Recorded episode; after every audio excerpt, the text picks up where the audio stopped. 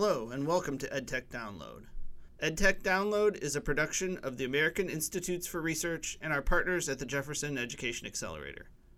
AIR and JEA are embarking on some really exciting work together to try and move the field and inspire entrepreneurs, education leaders, and researchers to think differently about how they approach EdTech, how it's studied, and how it's implemented in the field. I'm Marshall Conley, Senior Consultant with AIR, and your host. Today, we're talking about the 2016 National Education Technology Plan released by the U.S. Department of Education Office of Educational Technology. I'm joined by Tracy Gray, AIR's Project Director for the development of the 2016 National Ed Tech Plan. Also joining us today are AIR's Larry Friedman and Bart Epstein from the Jefferson Education Accelerator. Welcome, everybody. Tracy, I'd like to start with you. As project director of the plan, I'd like you to start us off with a general overview of what's in it, how it was developed, and a little bit on the main ideas that emerged as we were developing it. So, when we developed the plan, we were really focused on a key set of stakeholders or an audience that included teachers, administrators, researchers, and policymakers. Those were our primary leaders who we were focused on. But of course, parents, will find valuable information, as will others who are involved in delivering education to students around the country. What we did was we conducted a series of focus groups with over 16 different organizations and key leaders around the country, and we conducted over 35 interviews with key leaders to really get their input about what the important issues are, what do educators need to think about when they look at technology and how they can best leverage these resources? And they really focused our attention on not only the benefits of technology, but they really wanted us to look at the challenges facing schools when they go about leveraging these technology tools. Three of the key themes that emerged when we developed the report had to do with the issue of equity, active use, and leadership. And just to take a quick snapshot of these key issues, when we look at the question of equity, it's very clear that we need to be thinking about connectivity and access and accessibility to make sure that technology is available to meet the needs of all students.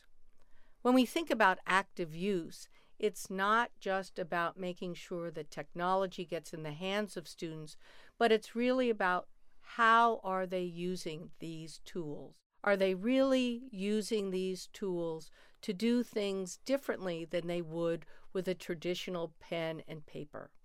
And then the other key theme that emerged had to do with leadership. It's very clear when you look at those schools that have been successful, when you look at districts that have really leveraged the power of technology, you find that they have key leaders in key positions that are bringing all of the stakeholders together.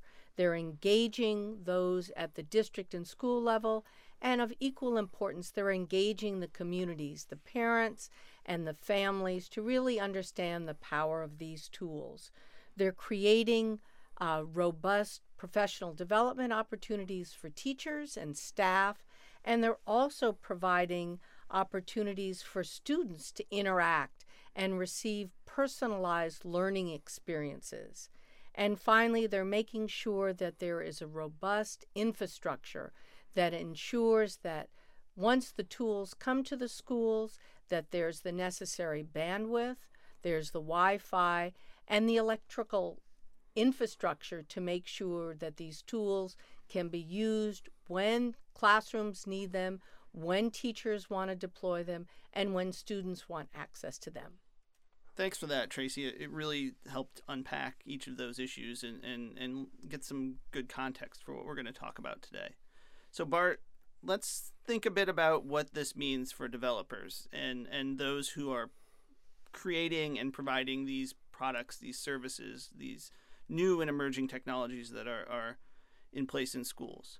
So, as, aside from the general social good aspect of all this, why should a company pay attention to equity?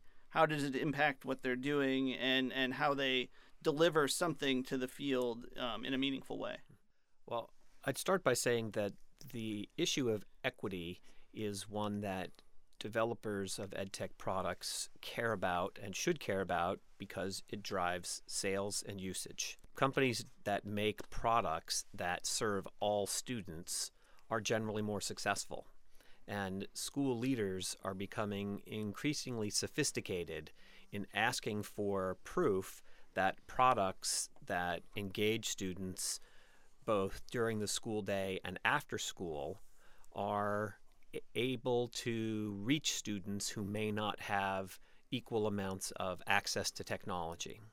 Thanks. That that's an interesting interesting line of thought. And so a couple of things I want to I want to hit on and I want to I want to ask you about this Larry. There's this aspect of success. There's this aspect of providing proof. So when a researcher gets involved in this and we're thinking about equity, you know, how do we get at this? What does it what does it mean for someone doing a study on one of these tools who's trying to evaluate one and considering equity in that equation? I think there are a, number of opportunities to uh, look into the matter of equity with respect to the research questions you're looking at. Almost any research question you have, if it's not about equity to start out with, you can make into one about equity uh, pretty darn easily. All you say is, um, and does it work the same for everybody? Okay, or is it different for different groups of people, or under different circumstances, etc. Um, so we can do that. The other thing, of course, if you have a good question, you've got to get the data to address it. That's a good point, Larry. So, Bart, what can developers do to work towards better equity in schools? A tremendous amount of dollars are being spent on closing the achievement gap. And so I think there's really several different types of education technology products and services. One is the group of products and services specifically intended to address equity issues. They these are products that um, take into account right up front that many of their users are disadvantaged and are behind grade level or have unequal access to resources, and they're built purposefully to include uh, shortcuts and tools to help those students succeed.